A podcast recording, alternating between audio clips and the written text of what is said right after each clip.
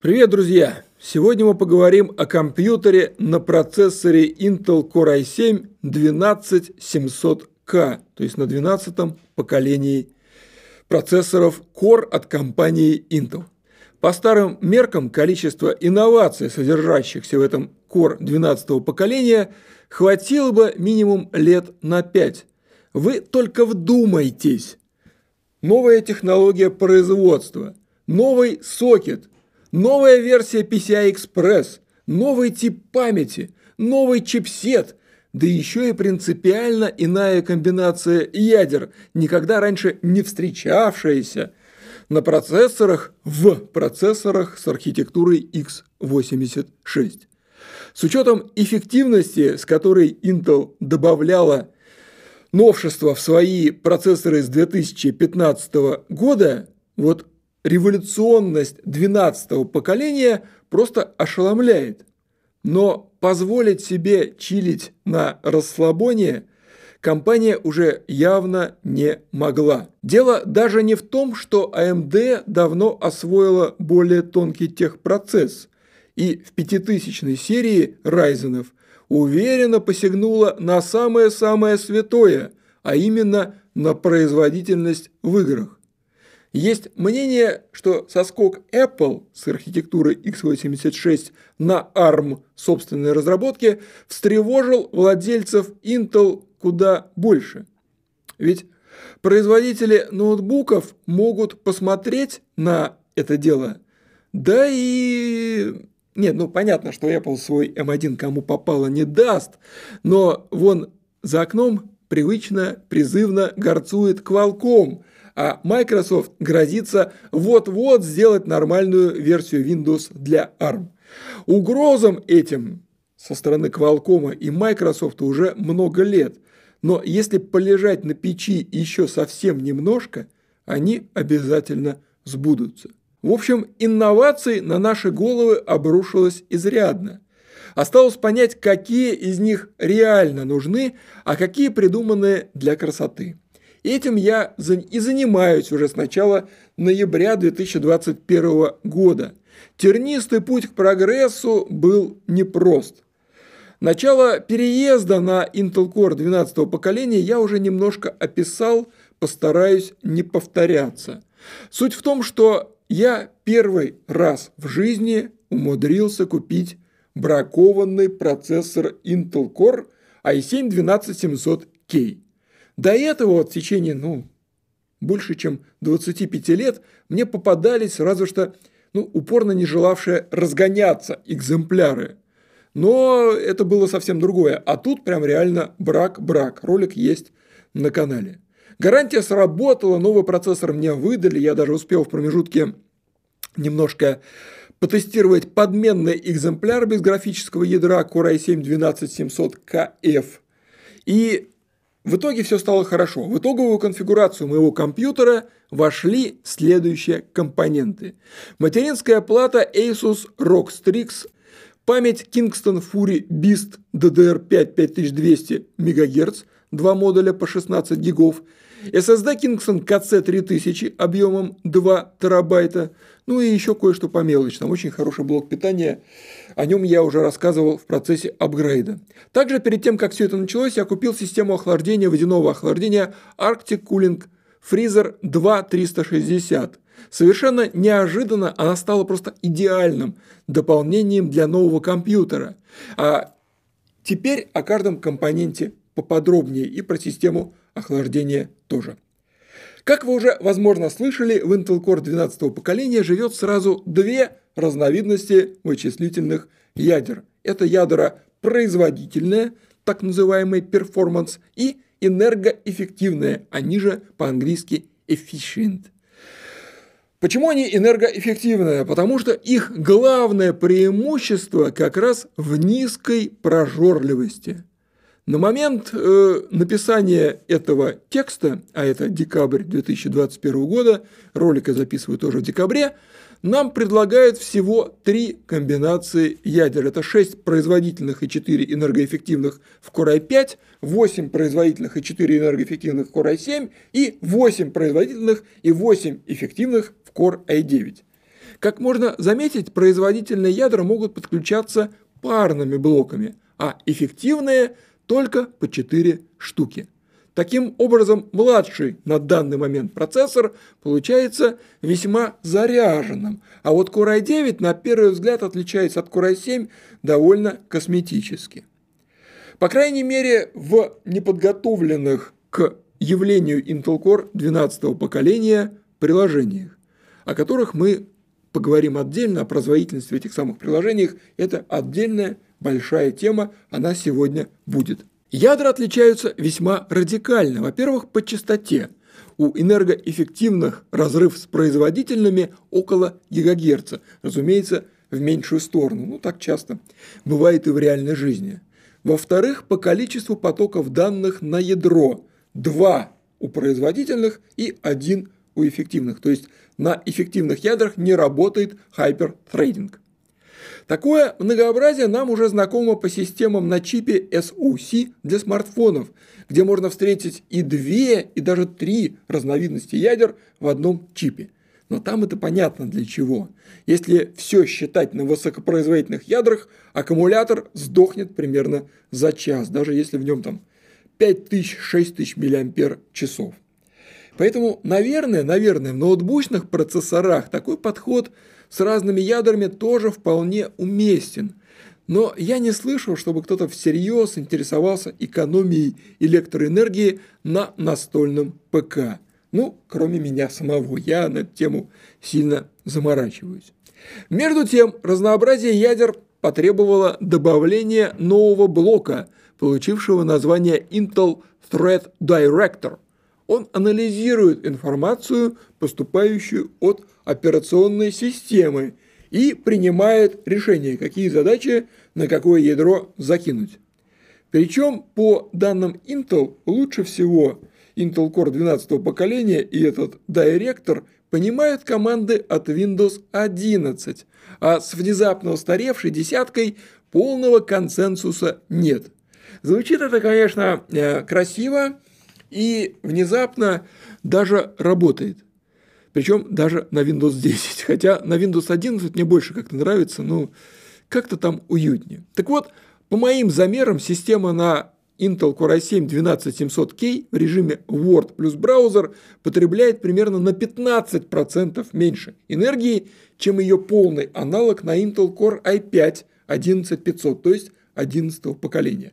Под полной нагрузкой картина уже другая. Core i7 12700 уверенно догоняет и даже слегка перегоняет AMD Ryzen 9 5950X с 16 большими настоящими мощными ядрами. Но если стояла задача полить поменьше энергии во время работы с минимальной нагрузкой, она, очевидно, решена. Несмотря на наличие энергоэффективных ядер, новое поколение Intel Core получилось далеко не холодным. Даже базовый TDP, вот совсем базовый у всех моделей, составляет немалые 125 Ватт. Точнее, вместо TDP надо использовать аббревиатуру PBP – процессор Base Power. А под нагрузкой нынешние Core i5, i7 и i9 с индексом K рассеивают соответственно 150, 190 и 241 Ватт. Это так называемая MTP – Maximum Turbo Power. Я долго был адептом воздушного охлаждения, потому что жидкостная система как-то не радовали. Да, температура пониже, но уровень шума и, главное, его неравномерность меня сильно раздражали. Приличный воздушный кулер шумит меньше и на одной ноте. А вот воз... те водянки, которые у меня были, они как-то удивляли. Они тихо-тихо, потом а потом опять тихо. Страшно бесит, особенно в ночи. Но есть другая сторона воздушного охлаждения, когда в одном, пусть и большом корпусе, встречается пара из мощного процессора и приличные видеокарты, одних, от них греется все остальное. То есть даже при достаточном количестве высокоэффективных кулеров это происходит. Нагрев в пределах разумного, за пределы каких-то вот рамок технических не выходит, но бесило. И как-то вот в беседе мне знающий человек привет, Максим, посоветовал купить водянку Арктик. Кулинг Liquid Freezer 2360, мол, самая тихая и эффективная из всего, что есть. Понимаю, что это звучит как тухлый заход на втюхивание рекламы, но мне действительно посоветовали, а я пошел и купил за деньги. Привык, знаете ли, доверять знающим людям. И водянка оказалась почти идеальной. В режиме печатной машинки с интернетом она держит температуру процессора Intel Core 12 поколения на уровне 30 градусов, ниже, чем у человеческого тела. А под стопроцентной нагрузкой в течение длительного времени мне удалось поднять температуру проца только до 62 градусов. При этом в первом случае из корпуса не доносится никаких звуков вообще, а во втором идет такой чуть слышный гул. Потрясающе. Просто вот, ну, не знаю, душой отдыхаю. Недостатка у этой модели всего два. Первый – это внушительные размеры. Вот у меня был и есть, собственно, корпус Cooler Master Master Case SL600M, который мне страшно нравится. Вот в него поставить эту водянку не удалось. Там не хватило буквально нескольких миллиметров. Там можно было спилить радиатор на материнской плате, но я что-то как-то вот не очень склонен к таким экспериментам. К счастью, у меня был еще один корпус TAF Gaming GT501. И вот в него все влезло как следует. Но я уверен, что не каждый человек обзавелся подобным корпусным гаремом, поэтому будьте бдительны. Как минимум проверьте свой корпус на возможность э, уместить э, радиаторный блок, размеры которого можно заранее посмотреть в интернетах. Второй недостаток – цена. То есть для водянки Arctic Cooling Liquid Freezer 2360 стоит весьма гуманно, чуть больше 10 тысяч рублей. Но по кулерным меркам это крепко. На уровне таких топовых башен от Ноктуа. Или там Ноктуа, как правильно. Ну, вы понимаете, топовая система, которая стоит как танк, но того стоит. Тем не менее, я позволю себе агитировать именно за эту водянку, потому что пользовательское впечатление, user experience, просто волшебные. И да, еще один важный момент. На этот раз Intel изменила не только сокет, но и крепление системы охлаждения. Это связано с тем, что новый сокет получился крупнее предыдущих, в нем на 500 контактов больше, то есть не зря предыдущий назывался LGA 12 2.0, а теперь 15, 17 2.0.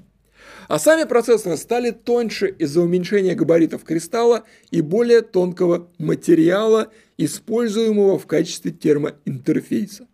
Теоретически это означает, что вам потребуется новая система охлаждения с новым креплением. На практике, если вы купите правильную материнскую плату, я про Asus, конечно, и, и, а уже имеющаяся система охлаждения позволяет затягивать винты крепления чуть потуже, нормально подойдет и она. По крайней мере, вот у меня так и получилось. На всех платах Asus с чипсетом Z690 есть отверстие под старое крепление.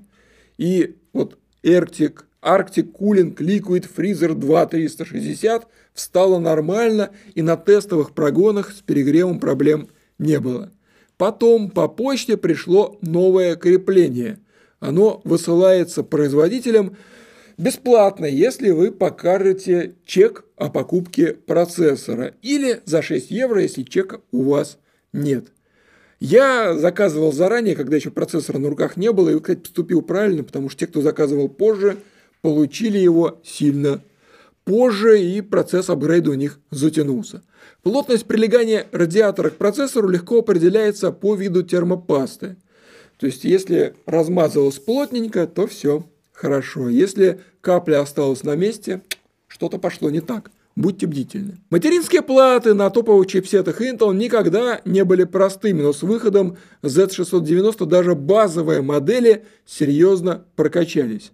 Увеличение числа ядер – Поддержка DDR5, шина PCI-Express 5.0, поддержка PCI-Express 4.0 на уровне самого чипсета, да еще и новая версия шины DMI 4.0 с 8 линиями. Все это превращает даже базовое решение на Intel Z690 в непростую конструкцию. Например, сразу бросается в глаза увеличение числа линий питания. Если на 11 поколении Core минимально приличным считался уровень в 12 линий, 12 фаз, то для Intel Core 12 поколения даже платы семейства Asus Prime получили 14 фаз. И так во всем. В результате платы на Z690 в среднем сейчас стоят на 15-20% дороже предшественниц на Z690. Я изначально взял народную Asus Prime Z690A, где уже добавлено все самое важное, например, те самые 16 фаз питания, но нет ничего лишнего. Но в ходе эпопеи с заменой бракованного процессора я ошибочно, ошибочно назначил материнскую плату виновницы проблем и поменял, поменял ее на Asus ROG Strix Z690F Gaming Wi-Fi. Вот такое длинное название. Последнее, конечно, еще лучше, но и цена в полтора раза больше, 43 тысячи рублей вместо 27. Новая плата все равно относительно бюджетная, потому что по-настоящему серьезные парни берут Asus ROG Maximus Z690 Hero за 55 тысяч. Тем не менее, многие признаки премиального сегмента в мою плату таки заехали. Можете смеяться, но на меня самое сильное впечатление произвела кнопка Q-Release. Если вам приходилось много собирать и разбирать компьютеры, апгрейдить компьютеры, то вы знаете об этих вот защелках на полноразмерных портах PCI Express. Когда нужно извлечь видеокарту, приходится брать отвертку подлиннее и нащупывать эту защелку среди других компонентов. Причем делать это максимально аккуратно, потому что сорвавшееся жало отвертки может всерьез ударить по плате и ее покалечить. На новых платах Asus семейства Rockstrix и выше появился специальный механизм, позволяющий отказаться от отвертки. Просто нажимаете большую удобную кнопку, расположенную в удобном месте, и видеокарта свободна. Полный восторг, скажу я вам. Почему этого не было раньше, понятия не имею, потому что, ну, в сочетании с, понравив... с появившимися и понравившимися еще раньше на прошлом поколении защелками для SSD, именуемыми Q-Latch, Clutch, процесс сборки, разборки становится гораздо приятнее. Есть на плате и порт Ethernet на 2,5 гигабита, вот где бы взять еще роутер такой, и поддержка Wi-Fi 6E – да, роутер бы точно не помешал. И порт функции BIOS Flashback, позволяющий прошить BIOS, BIOS даже без установки процессора и памяти. Много чего там есть, можете зайти на сайт Asus, посмотреть описание, читается как плейбой. Вот есть даже 4 слота M2, в которые можно поставить SSD с поддержкой PCI Express 4.0, и для всех хватит ресурсов. То есть чипсет Z690 в этом плане здорово прокачали, уже не нужно отключать порты SATA. Я видел более крутые и дорогие платы под Core 12 поколения. На них можно посмотреть, опять-таки, на сайте Asus, и недавно мы с Сергеем Пахомовым, Пахомовым сняли про них интересный ролик. Но на данный момент вот порывов поменять мамку на уровень повыше не возникает.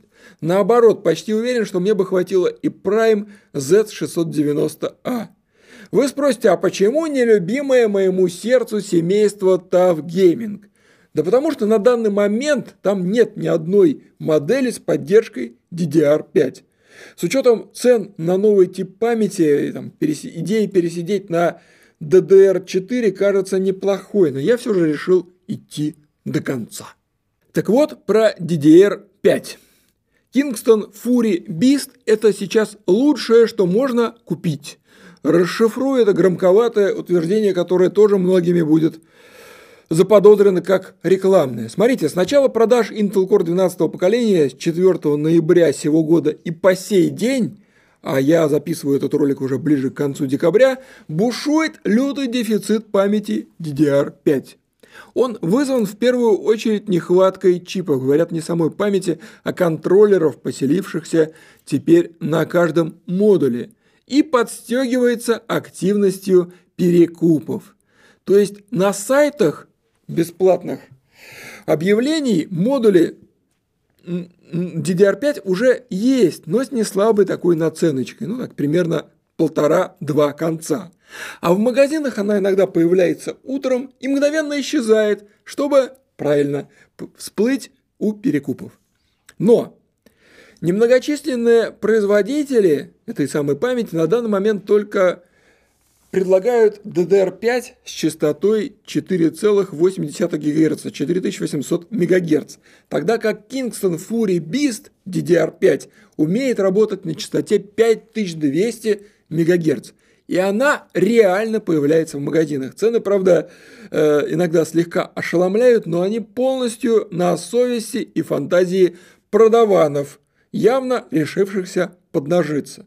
Говорю это с уверенностью, потому что видел оптовые цены у дистрибуторов и сравнивал их с тем, что рисуют на интернет и физических прилавках. Интересная особенность DDR5 заключается в поддержке двухканального режима каждым отдельным модулем. То есть я понимаю, что это звучит как немножечко странно, поэтому объясняю. То есть даже если вы поставите всего одну планку, материнскую плату, один модуль, с точки зрения системы память будет двухканальная. А если вы настолько состоятельный и уверенный в себе человек и поставите две планки, то система увидит четырехканальный режим. Теперь поговорим про SSD. Как мы помним, поддержка накопителей с интерфейсом PCI Express 4.0 появилась на платформе AMD два года назад. Я как только заехал на материнскую плату с чипсетом X570, немедленно купил SSD Gigabyte Aorus NVMe Gen 4 объемом 1 терабайт. Музыкальность этих названий не, не переставает меня удивлять. Так вот, этот бугагайт меня все это время страшно бесил. Понимаете, там заявленная скорость 5 гигов на чтение и 4,4 на записи. По бенчмаркам оно Вроде так и было, но я постоянно ощущал, как накопитель тупит. Вот с точки зрения именно работы он был медленнее, чем Kingston KC2500 с интерфейсом PCI Express 3.0. А потом уступал и Adata XPG Gammix Gambix S50 Lite, где поддержка PCI Express 4.0 сделана только для галочки. Смена материнской платы на более новую, но с чипсетом B550, который многими считается более удачным, нифига не изменил. Но, разумеется, я вставлял SSD в слот, который питается линиями PCI-Express от процессора. По совету Андрея Кожемяка, легендарного Коржа, я залил в гигабайтовское поделие новую прошивку, но стало только хуже. Даже в бенчмарках скорость начала яростно скакать, то 4 гигабайта в секунду записываем, то 1,7. И тупим, тупим, тупим. Э. В итоге я этого старика мысленно списал и для системы на Intel Core 12 поколения взял новейший Kingston KC3000, обещающий до 7 гигабайт в секунду и при чтении, и при записи. КЦ-3000 бывает емкостью от 512 гигабайт до 4 терабайт. У него такой классный низкопрофильный графеновый алюминиевый теплоотвод, а не огромный радиатор, из-за которого многие старые SSD встают на место не без приключений. Так вот, этот накопитель не нагревается даже при работе под нагрузкой. Его можно устанавливать в компактные корпуса. Ноутбук не пробовал, но подозреваю, что можно и туда. 2 терабайта для системного диска это, мягко говоря, многовато, но именно на этом объеме Kingston KC3000 раскрывается в полной мере, потому что терабайтная модель умеет записывать со скоростью всего 6 гигабайт в секунду. Ну, мне хотелось как-то вот ну, проверить на полную катушку. Тем не менее, произошло странное. Во время сборочных процедур я ненадолго поставил в систему старой SSD гигабайт, чтобы просто проверить загрузку операционной системы. Windows 11 э, почти безупречно распознала новое железо, и запуская различные утилиты, программки, игрушки, я вдруг заметил, что все просто летает. Вот летает. Не было никогда такого. Проверил скорость накопителя, и, о чудо, он постоянно работал на максимальных для себя скоростях. и никаких следов этой привычной задумчивости на ровном месте не осталось. Я как-то э, думаю, ну, может мне, может мне мерещится. Провел опрос э, других обладателей плат на Z690 и узнал о похожих наблюдениях. То есть, да, новый чипсет Intel умеет находить правильный подход к SSD на контроллере Phison Fison E16, выжимая из него максимум. Я, конечно, все равно перешел на Kingston, но удивление осталось. Просто, честно говоря, я не припоминаю подобных феноменов. Э, приятно, когда старое железо на, на новой какой-то машине обретает новое дыхание. Ну а теперь поговорим о работе. Это, наверное, будет самый такой короткий пункт этого ролика о работе системы. После замены бракованного процессора на новой система загрузилась без малейших трудностей. То есть, как я уже говорил, я использовал установку Windows 11 для компьютера на Intel Core i5 11500. Она не смогла распознать только пару каких-то второстепенных компонентов. Можно было работать и так, но я, как настоящий параноик, поставил такой хитрый драйвер-пак Snappy Driver Installer. Он, кстати, бесплатный. Э, и все вот эти вот два непонятных девайса опознались и заработали как положено. Для пущей надежности я, конечно, переставил Windows с нуля, но думаю, что это было из действия там, из серии поплевать через плечо от сглаза или постучать по дереву.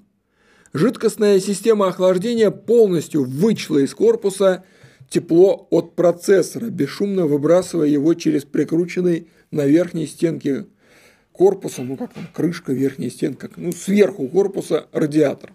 Так что корпусным кулерам, а это три 12-сантиметровых ногтуа на вход и один 14-сантиметровый ногтуа на выход, осталось только обслуживать видеокарту, память и SSD. Температура этих компонентов упала до каких-то совсем уж неприличных значений. Подозреваю, подозреваю, что с воздушным охлаждением ситуация была бы совсем не такой благостной. Но, честно говоря, возвращаться обратно на хороший даже воздушный кулер я уже совсем не хочу. Получить идеально тихую систему такой мощности, по-моему, стоит гораздо дороже, чем 10 тысяч рублей, которые я заплатил за эту систему от Арктика. А теперь, Федор, о главном, собственно, ради чего затевалась вся эта эпопея, потребовавшая столько времени, нервов и денег.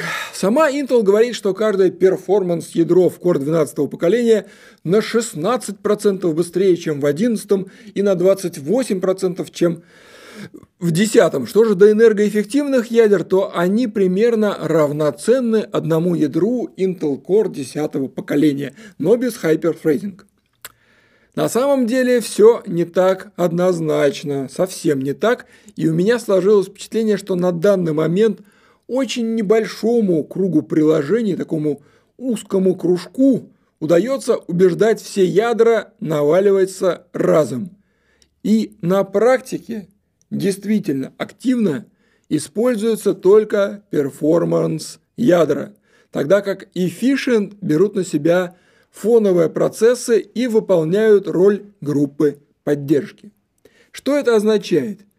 Это означает, что Intel Core i7 12700K и Core i9 12900K это не 12 и 16 ядерные процессоры соответственно. Это восьмиядерные процессоры на стероидах. Но не спешите бурно разочаровываться. Фоновые процессы на самом деле очень сильно отвлекают большие процессорные ядра от важных дел. При случае запустите Task Manager и посмотрите, сколько там всего висит на заднем плане. И висит не бесплатно. Оно там отжирает по каким-то долям процента и суммарно, в общем-то, набегает. Когда процессор загружен на 100%, вся эта многоглавая мелочь постоянно кусочничает, и выхлоп получается меньше.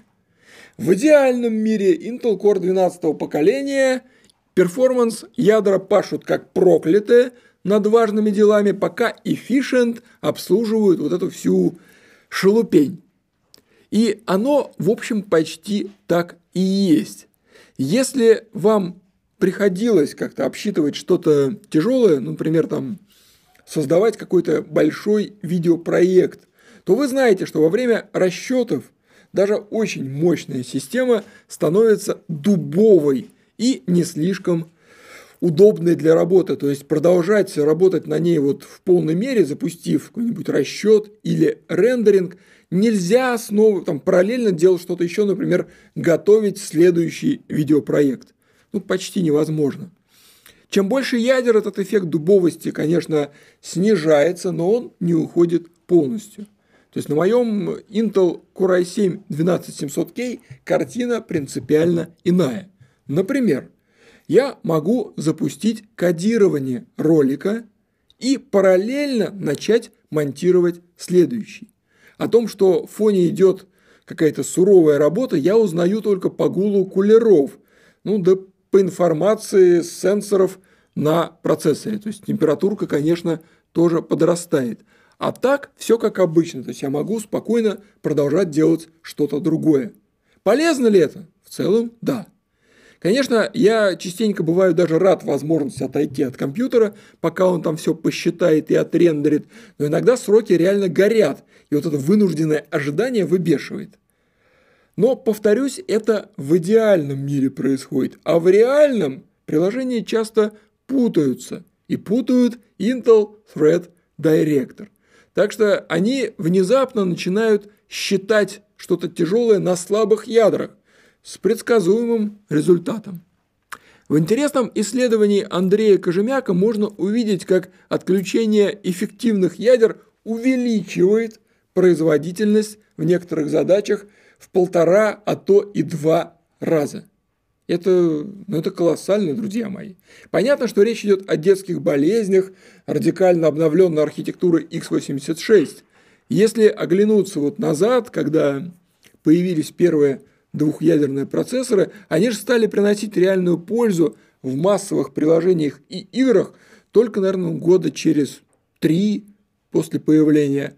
А здесь, в общем-то, в общем-то, почти все работает правильно уже сейчас. А через годик, я думаю, все будет совсем гладенько. Бенчмарки пока тоже не совсем понимают, как замерять скорость этого разноядерного чудо-юда. Некоторые признаются в этом сразу, мол, прости, хозяин, что-то тут это как-то непонятное, не знаем, что мерить. Некоторые тихушничают. Поэтому приходится смотреть не только на цифры, но и применять солдатскую смекалку. У меня нет под руками, разумеется, всех процессоров э, в галактике. И я сравнивал Core i7-12700K с теми, что пользовался сам в течение долгого времени, которые у меня на руках, а именно Intel Core i5-11500 и AMD Ryzen 9 5950X. И, пожалуй, в первую очередь я сравнивал именно с Ryzen, потому что, ну, с самой собой, с самой собой Intel соревноваться научилась довольно ловко. А вот пойди-ка ты накажи 16-ядерного батю. Но после гоняния бенчмарков я запутался окончательно. Понимаете, не получается прийти к какому-то однозначному выводу. Вот, например, в обработке фото Intel Core 12 поколения просто рвет на части всех и Ryzen 5950X и всех своих предшественников той же породы. Это видно и в реальных приложениях, и в синтетических замерах вроде бенчмарка э, CPU PhotoWorks э, в известном таком пакете утилит AIDA 64. В то же время есть масса бенчмарков, где AMD нагибает Intel Core 12700K, прям, причем непропорционально количеству ядер. Он берет и нагибает. Полное отключение энергоэффективных ядер очень подстегивает производительность в некоторых бенчмарках. Я бы даже сказал, э, в большинстве. Но иногда, иногда в старом приложении, таком хардкорном, например, с архиваторе 7-zip, вдруг просыпается понимание новых процессоров и наблюдается ускорение в полтора раза на ядро по сравнению с 11 поколением Intel. Причем отключение Е ядер, то есть эффективных ядер, снижает производительность весьма ощутимо на 15%. Трудно, трудно, трудно, трудно. И вообще, вот знаете, наблюдение за частотой ядер показывает, что даже при безупречном охлаждении они очень агрессивно сбрасывают множитель до минимума. То есть они, это причем относится и к производительным ядрам, и к ядрам. Последние вообще основную часть времени проводят на частоте 400 МГц. Ну, трудно, трудно предпринимать какие-то вот действия, чтобы однозначно понять происходящее. Все, все перформанс-ядра одновременно могут бесконечно долго работать на частоте 4,7 ГГц, при паспортной, напомню, 3,6 ГГц. А после исчезновения нагрузки остывает просто моментально. То есть это оп, охлаждение 62 градусов до 32 занимает пару секунд. Вот так оп, и снова холодненькие.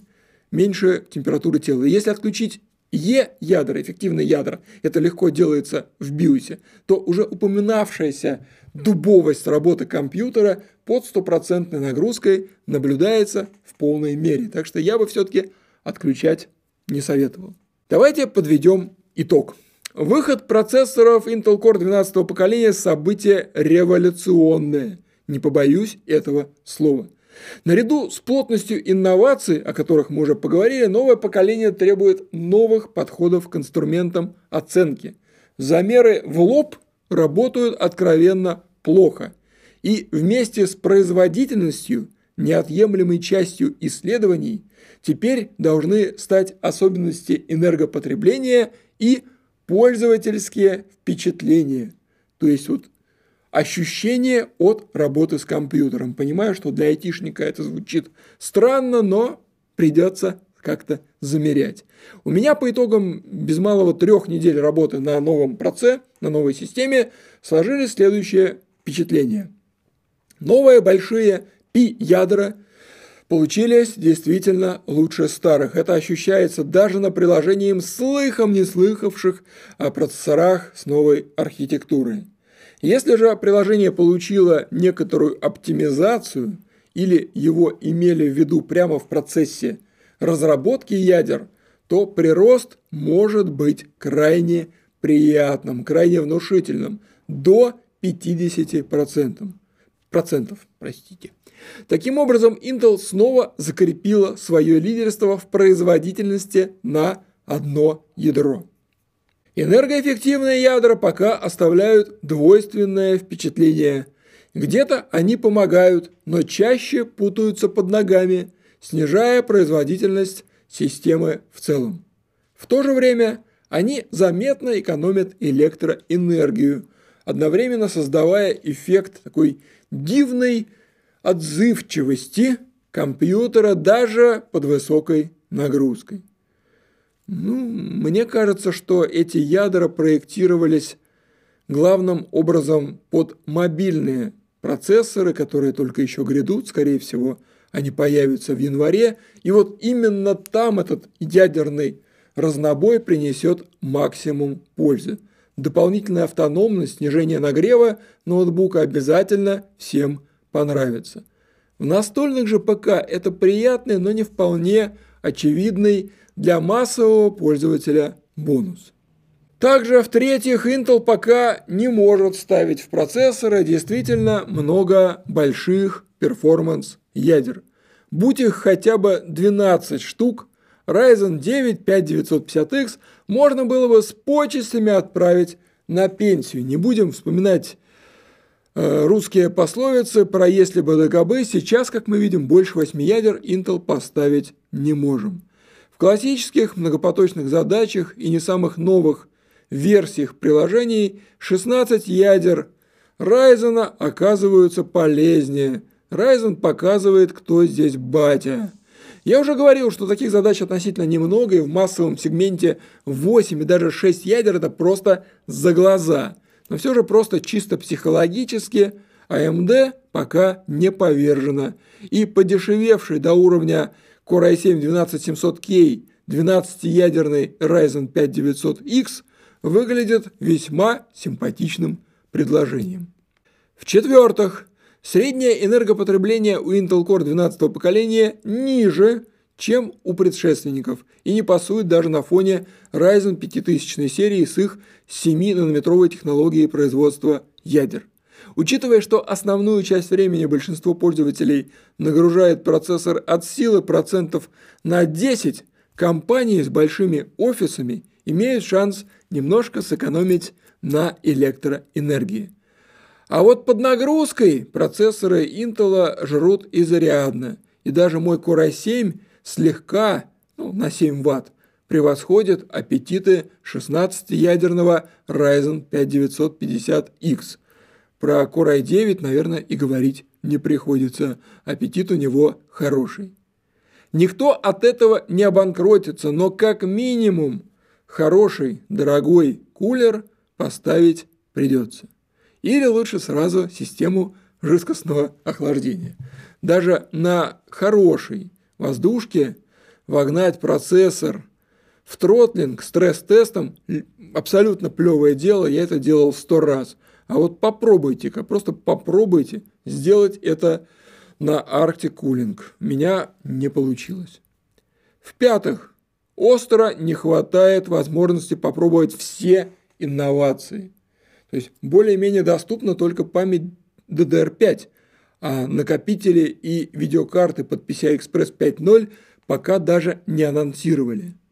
Да, да, вот, конечно, пропускная способность э, оперативной памяти выросла. Это трудно не заметить, она выросла колоссально. Но само по себе это пока трудно применить на практике. У меня есть такое ощущение, что применение станет возможным как раз с появлением соответствующих накопителей и видеокарт. Они должны быть анонсированы, но в моем понимании вот буквально со дня на день. И совсем финальный итог такой. Получившийся на выходе компьютер мне страшно нравится. Он идеально бесшумен в простое и почти не слышен под нагрузкой.